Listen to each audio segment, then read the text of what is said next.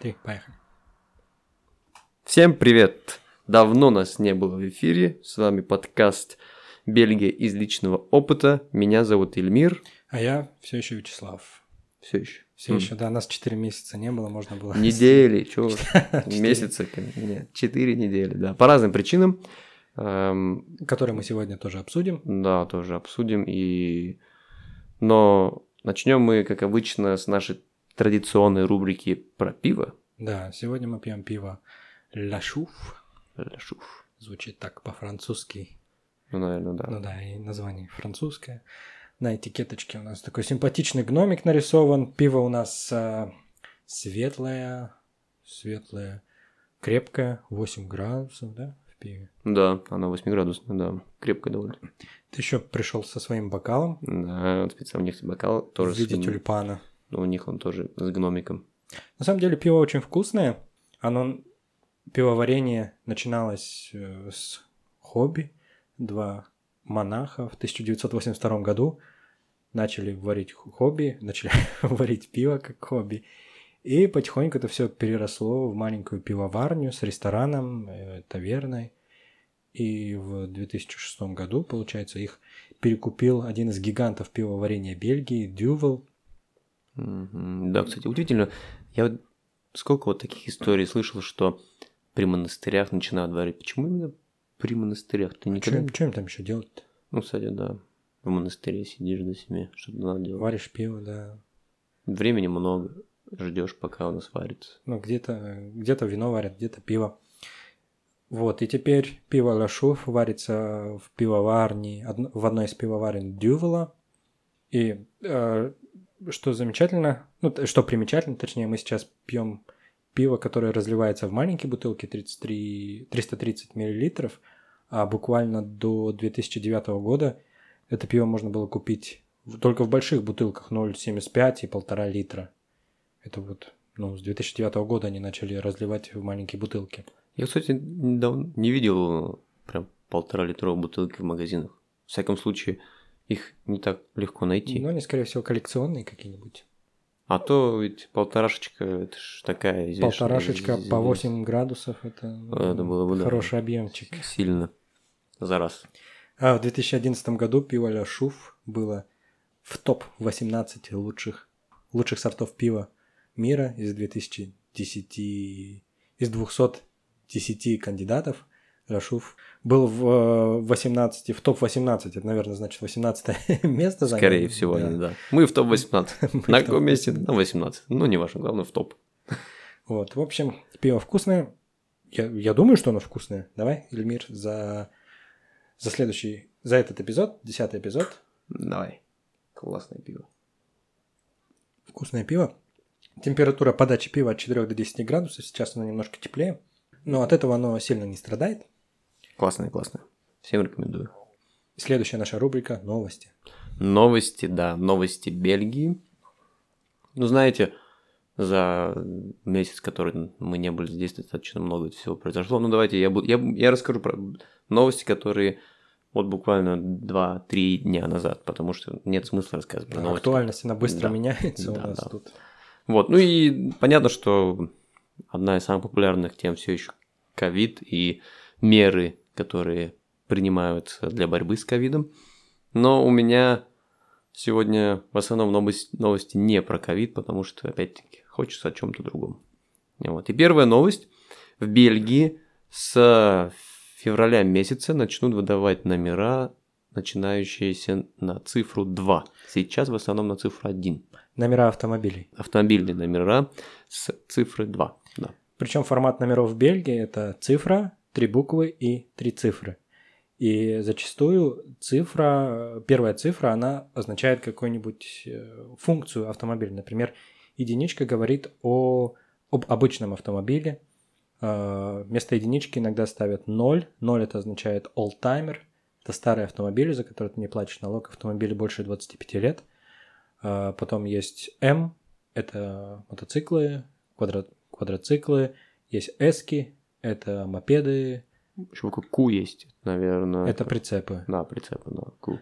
Вот. И так что для обычных автомобилей с февраля начинается уже Двойка, это значит все комбинации цифр и букв.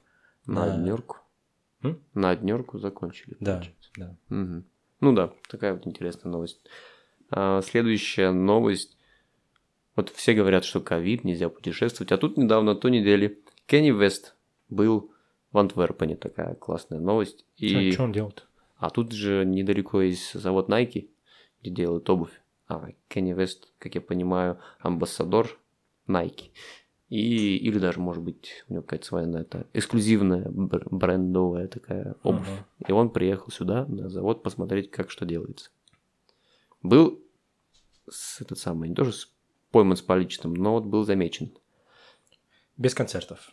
Ну да, без концертов. Концерт нельзя проводить в связи с ковидом больше 50 человек. А какой? Это даже вообще нельзя собирать. Вообще нельзя сейчас, да. Да.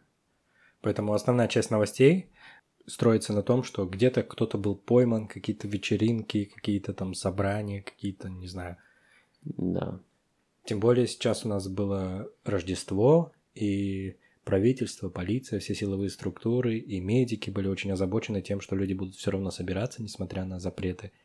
И они подготавливали такую почву для того, чтобы люди не собирались. Они начали новостные ресурсы закидывать такими... Мгм. Чем- Ну, кстати, да. сегодня читал новость, что полиция Брюсселя сказала, что это был самый тихий рождественский вечер за всю историю. Потому что никто нигде не собирался, понятное дело, никто не шумел, и все прошло тихо. В Брюсселе, во всяком случае. Следующая новость на той неделе, подожди, сегодня, нет, на этой неделе а, в, как это называется, в канализации в Брюсселе нашли два слитка золота. Больших. Ну, слитки такие, не знаю какие. Вот. И это было так интересно, то, что нашли их работники, которые не знаю, чистят канализацию, наверное, скорее всего. Ага. Вот. Но они, конечно же, молодцы, сразу же все отдали властям, сказали, что мы нашли, вот возьмите, пожалуйста. Честные работники, честные сантехники. Да. Им зачем, зачем эта мелочь вообще нужна сантехникам тут? Да, мы уже говорили как-то, что в Бельгии сантехники зарабатывают достаточно много. Во всяком случае, вызов сантехника стоит дорого. Килограмм золота, да? Следующая новость.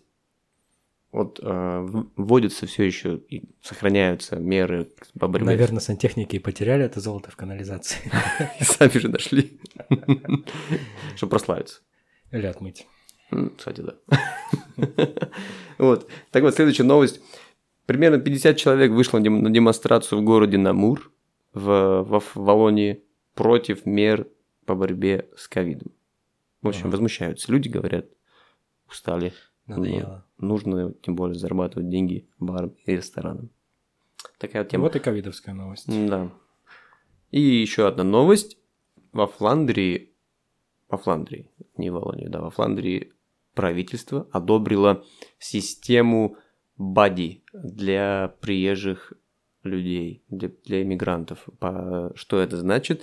То, что если вы приезжаете сюда, то вы, в принципе, э, должны пройти так называемые курсы, курс социальной интеграции или курс интеграции. Вот. И в этой, когда вы проходите этот курс, вам назначается куратор. Помимо этого куратора, у вас еще есть возможность эм, получить или привлечь, или эм, Воспользоваться. воспользоваться услугой бади. Это как бади переводится приятель, но мы давай так назовем это наставник. Это человек, который будет с тобой рядом, ну, не то что каждый день, но по, по звонку, например, он будет готов тебе помочь, И Да. даже выпить с тобой пиво. даже выпить с тобой пиво, да. Но сейчас ковид, поэтому по онлайн только по Zoom или по скайпу или по Teams. Получается, любой может стать бади? Нет, бади можно стать, и только если ты удовлетворяешь четырем требованиям. Первое, ты знаешь голландский язык. Второе, ты а, экономически независим, то есть ты зарабатываешь деньги еще где-то помимо, ну, то есть ты зарабатываешь деньги. Ага. А третье, ты э, социально интегрирован тоже в, в жизнь бельгийскую. Да, ты знаешь, как функционирует бельгийское Да, сообщество. надо же тебе человеку рассказывать, как что де- делать. Вот, и еще одно требование. Ха-ха-ха-ха. Наверное, их три было, да? Нет, там было четыре. Ну ладно, еще какое-то требование тоже есть. Ну, то есть, ребята, если вы приезжаете сюда, В общем-то, в любом случае вы не, не сможете сразу стать бадди, но у вас есть возможность привлечь такого бадди на помощь. Ну а зачем это нужно? Для того, чтобы те, кто приезжал сюда впервые, они расширяли свою сеть социальную и, в принципе, могли легче найти работу и место проживания постоянно. Ну и быстрее адаптироваться к жизни здесь. Лучше общаться с человеком, который находится на такой же горизонтали, социальной горизонтали, на которой и ты. Потому что куратор, кажется, вот он мой куратор, он будет меня курировать, а так просто чувак, который знает немного больше. Да, точно. На этом все, новости закончились. И сегодняшняя тема у нас традиции, праздники, которые есть в декабре в Бельгии. Да, период зимы, он для всех такой напряженный. Но для детей он очень радостный, потому что... Хотя, подожди, зима в Бельгии у нас начинается 22 декабря. Это не 1 декабря. 1 декабря это еще осень. Здесь времена года э, считаются по дням солнцестояния и по дням равноденствия. Угу. Поэтому, когда начинается декабрь, здесь еще осень. И вот э, один из последних осенних праздников, которые дети ждут, это Синтеркласс. Синтеркласс, да, это... Я бы, может быть, сказал, что это такой аналог нашего Деда Мороза, но немножко не так все-таки, потому что у нас Дед, Дед Мороз приходит к Новому году, то есть такая Новый год, дата и праздник такой, а здесь Синтеркласс – это отдельное, он приходит тоже в определенный, в определенный день, но он, в общем-то, не является каким-то таким отдельным праздником, просто Синтеркласс. Ну, как понять, не является отдельным праздником? Является отдельным праздником. Но ведь нету выходного, например. Нету выходного, да. Дед Мороз, Синтеркласс, приезжает э, на пароходе. Там прям э, он в Антверпен, кстати, приезжает в Бельгию, он приезжает в порт Антверпена. И такое большое мероприятие по встрече Синтеркласса. Вообще Синтеркласс – это um... происхождение Синтеркласса идет к Святому Николаю, поэтому на французском он и называется э, Святой Николай. А голландцы как-то они переиначили, получился у них Синтеркласс. Угу. Вот, и этот э, Синтеркласс, он такой статный дедушка с большой белой бородой, с красной шапкой, э, с крестом на этой красной шапке, в, в шубе такой тоже красный. И у него есть э, помощники, э, черные питы, зварты питы. Зварты питы, да. Да. Раньше считалось, что это негритята, но сейчас ввиду политкорректности это в основном белые люди, которые измазались э, сажей, когда оставляют подарки через камины, через, э, через трубы. Вот этих помощников очень много. И еще у Синтеркласса есть лошадь. Ты знаешь, как зовут лошадь Синтеркласса? Парт. Парт это лошадь на голландском, но нет, у лошади Синтеркласса есть довольно занимательное имя – на голландском это имя звучит как weer vandaag. Это значит «сегодня плохая погода». Да, ты чё, ничего Да, там даже есть какая-то история, как, как назвали эту лошадь. Э, не, не помню точно, но в плане того, что типа Синтеркласса спрашивают, как называть лошадь, а он ничего не слышал, а, плохая погода сегодня. И кто-то услышал, а, все, лошадь зовут, а, плохая погода сегодня.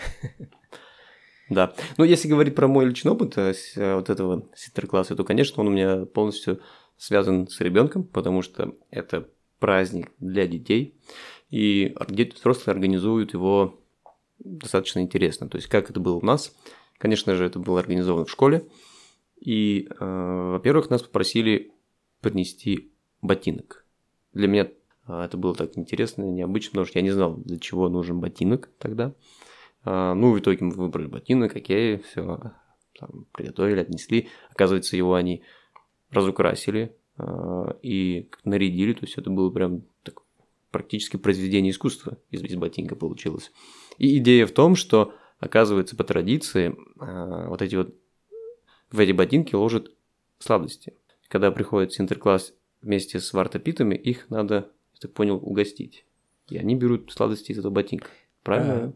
не совсем правильно. Э, правильно то, что их нужно угостить. вот, а ботинок служит как э, чулок для сладостей. То есть они складывают туда сладости.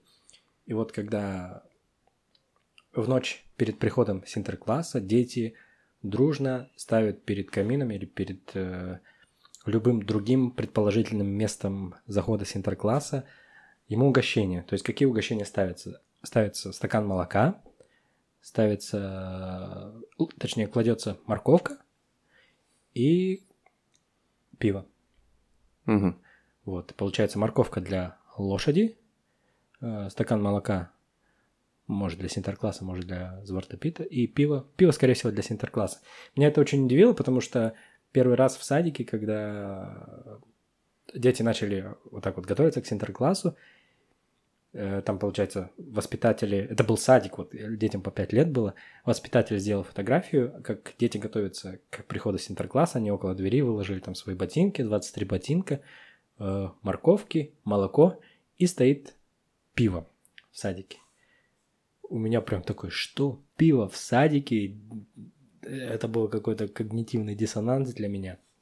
Но теперь, когда вот э, мои дети готовятся к синтерклассу, они тоже э, ставят пиво, синтеркласс доволен. Синтерклассу нравится пиво, которое дети ставят. Отлично. Ну да, понятно, что подарки ты готовишь заранее тоже, и это я тоже момент знал, что действительно, когда приходит Синтеркласс, а какого он там 6 декабря, что-то в ночь с 5 на 6 или с 4 Да, на 5? там он после Голландии на следующий день э, идет, ну, в общем, давай посмотрим. По-моему, с 5 на 6 декабря. 5 декабря он приходит в Голландию, приезжает в Голландию, 6 декабря в Бельгию. Да. Вот, и, соответственно, и в том году, и в этом году мы а, в ночь с 5 на 6 положили подарки. Ну, у нас, так как мы, в общем-то, из России, у нас уже стоит новогодняя елка к этому времени, ну, и мы складываем это под елку. Ну, чтобы Ну, у вас, в какая-то- принципе, там и нет камина нигде. Да, у нас, в общем, да, в квартире нету нигде камина.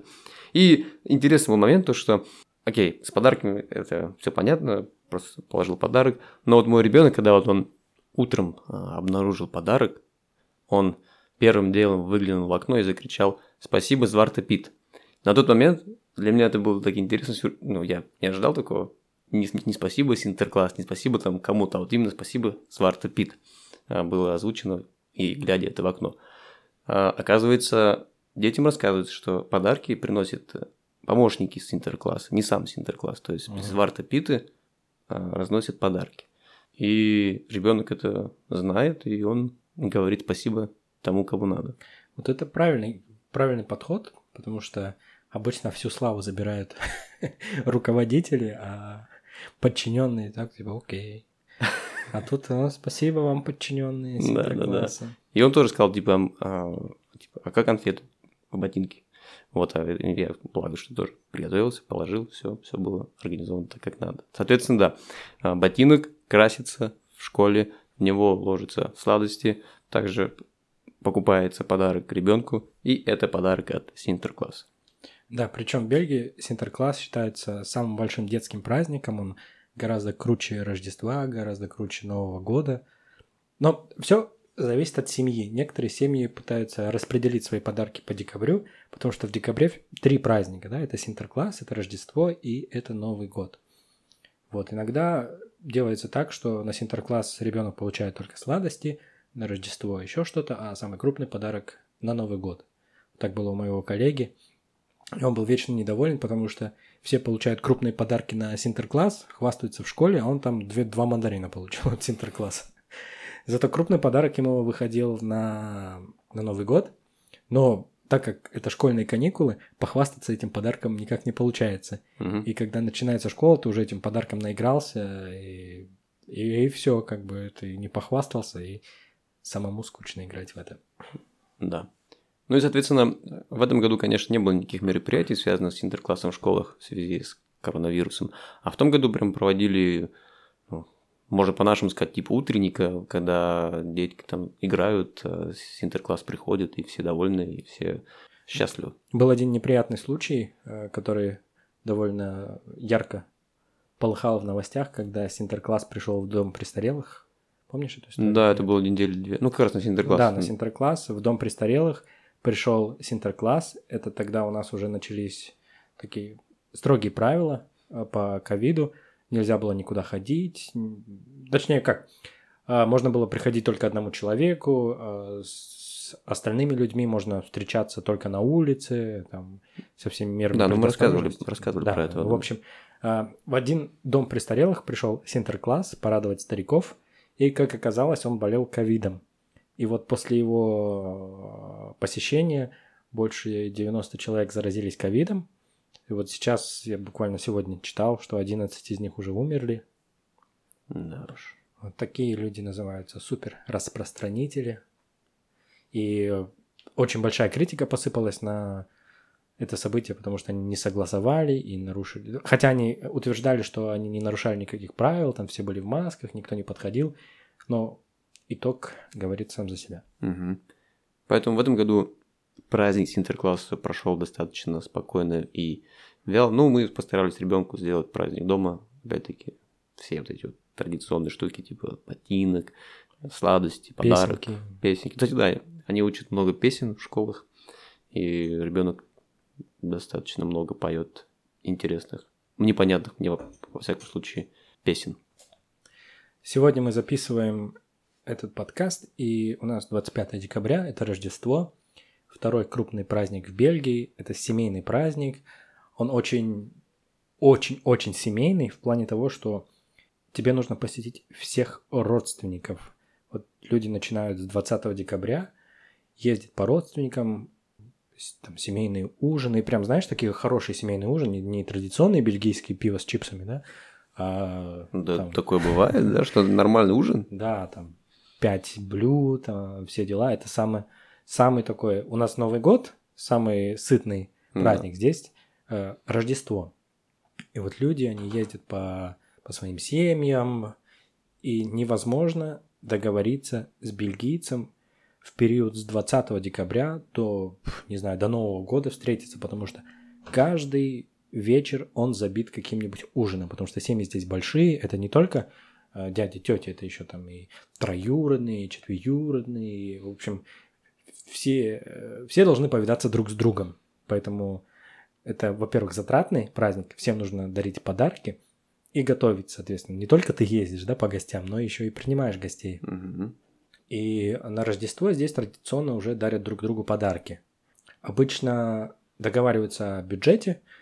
Типичный подарок э, не превышает 20 евро. Это не как у нас, нам подарил iPhone, машину, да, на Новый год. Здесь Да, конечно, каждый второй нас дарит машинку.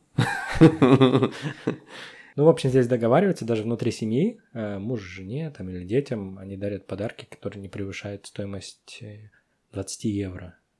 Кстати, да, в этой связи э, тоже один коллега рассказывал, что эту традицию, то, что они там тоже обычно все договариваются о том, что друг другу дарить, прям о бюджете, там, о, всем- о всех делах внутри семьи. Мгм. Но так как в этом году ковид, нельзя было никуда ездить, никого навещать, а, и действительно это было тяжело, для, мне кажется, для местных, так как они привыкли, что, как ты, как ты сказал, с 20 декабря до Нового года они ездят. В этом году все сидели дома. И вот коллега нашел интересное решение. Мы, говорит, все равно планировали что-то покупать друг другу, но так как мы никуда не поехали, мы решили эти деньги собрать всей семьей большой нашей и э, пожертвовать детскому дому. Они, Это отличное решение. да, они прям классно, я говорю, ну, вот вы молодцы, классно Мгм. придумали. То есть они, грубо говоря, друг другу поздравили и в то же время сделали такой благородный и классный поступок.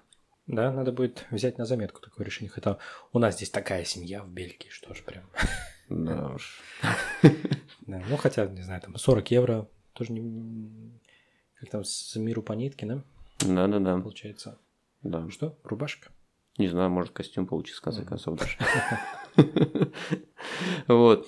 А, И если говорить про Рождество, то лично я из моего опыта никак с этим ну, не виделся и не связывался, потому что, во-первых, мы не празднуем его так, как здесь, в России, понятно. А здесь а, я вот в эт- этот год про- прошел мимо, потому что коронавирус, а в том году меня здесь не было, поэтому я вообще не знаю, как празднуется Рождество здесь. Да, но в принципе никак не празднуется, нужно просто приготовить что-нибудь вкусненькое. У тебя тут здесь тоже, как и у меня, нет большой семьи. Да. Поэтому мы вчера даже Рождество никак не праздновали. Мы праздновали другие вещи. Да, с прошедшим, с наступившим днем рождения тебя. Вчера у Эльмира было день рождения. Да, спасибо. Было день рождения, прям так по-русски, да, был день рождения. Был да, был день рождения, правильно сказать, да. И, кстати, да, если бы я, грубо говоря, был бельгийцем, и я родился 24 декабря, Это самый напряженный день. вообще, да, мне бы не повезло. А так, все хорошо. Подарок на день рождения, подарок на, на Рождество. Вообще, я был бы очень нелюбимый человек, мне кажется, у меня бы.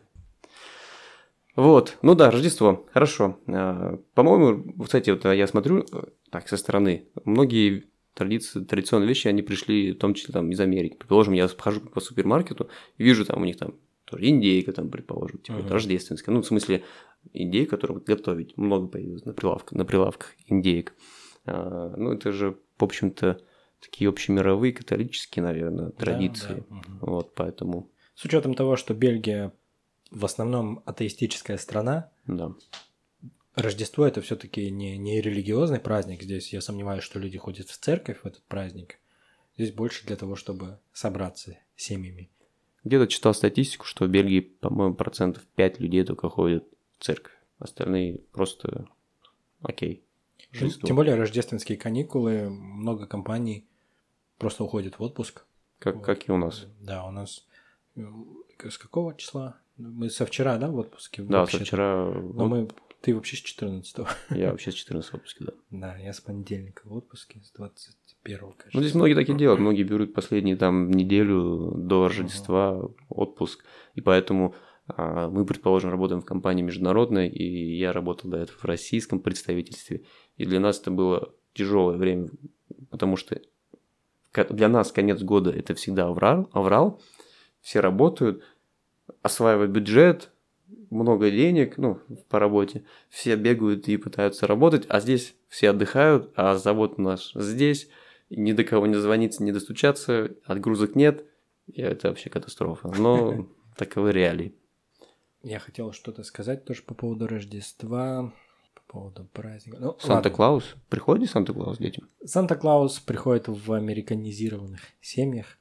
Здесь на Рождество родители дарят подарки, но тоже мелочь. Мы даже ничего не подарили. Ну, нормально. нормально. Да, да. Сколько, Он- сколько можно вообще дарить? Сколько можно подарков дарить? Да, и следующий праздник – это Новый год Новый год. Это Новый год. самый любимый праздник у нас. у нас, да. это, самый важный праздник, который мы все ждем. Мандарины, елка, фейерверки. Все круто В этом году фейерверки запрещены. в Бельгии. В Бельгии Да. запрещены. Они потихоньку вообще начинают запрещаться не только из-за ситуации с ковидом, но и, в принципе, как опасное мероприятие, потому что пожарники вообще без отдыха в эту ночь. Я слышал, в Норвегии один раз в году можно запускать фейерверк. Это только на новогодний праздник. Ты можешь сам запускать или... э, О, вот это, кстати, точно не знаю. Ну, в общем, они один, один раз в год видят, видят Мгм. фейерверк. Возможно, это действительно даже на уровне какого-то муниципалитета, городского, да. Вот. Ну, то есть сам ты вообще тяжело купить. В отличие, опять-таки, от нас, а, да, буквально вчера я смотрел онлайн-салют. Спасибо моему другу. Он Отлично запустил вообще. онлайн-салют в честь меня. В честь, в честь дня рождения. Спасибо, Артур. Вот, и, значит, Новый год у нас это семейный праздник, когда мы все собираемся за столом, включаем «Иронию судьбы», включаем новые песни о главном, песни года 86.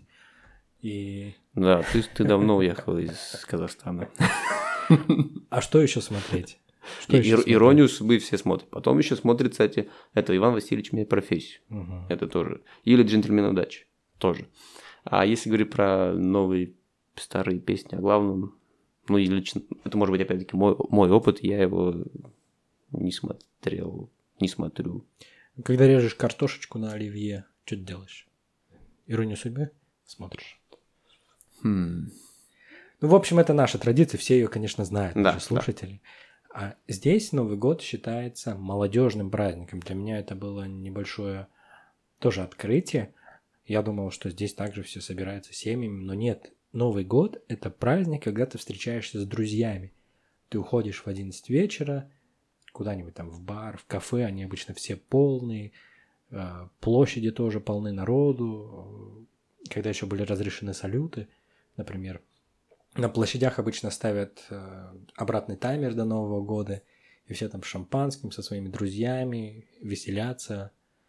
В общем, это чисто молодежный праздник. Никакие семьи здесь не вовлечены, все старики идут спать, а молодежь идет праздновать. А, они тут празднуют прямо вот на рождественские ярмарки, вот эти вот там же, да? Ну, в, э, в кафешке. А. Кстати, мы не сказали про рождественские ярмарки.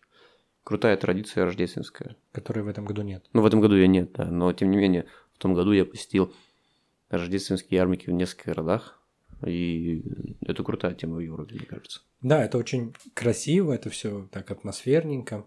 И на Рождество, вот мы переехали в этом году с Левина в, в Антверпен, и что бросается в глаза, здесь больше домов украшено. Я не знаю, зависит ли это от того, что это ковидный год, и было такое пожелание, не знаю, типа давайте создадим более теплую атмосферу и украсим все наши дома. Но здесь очень много домов, которые украшены по рождественскому, и что только люди не делают для этого.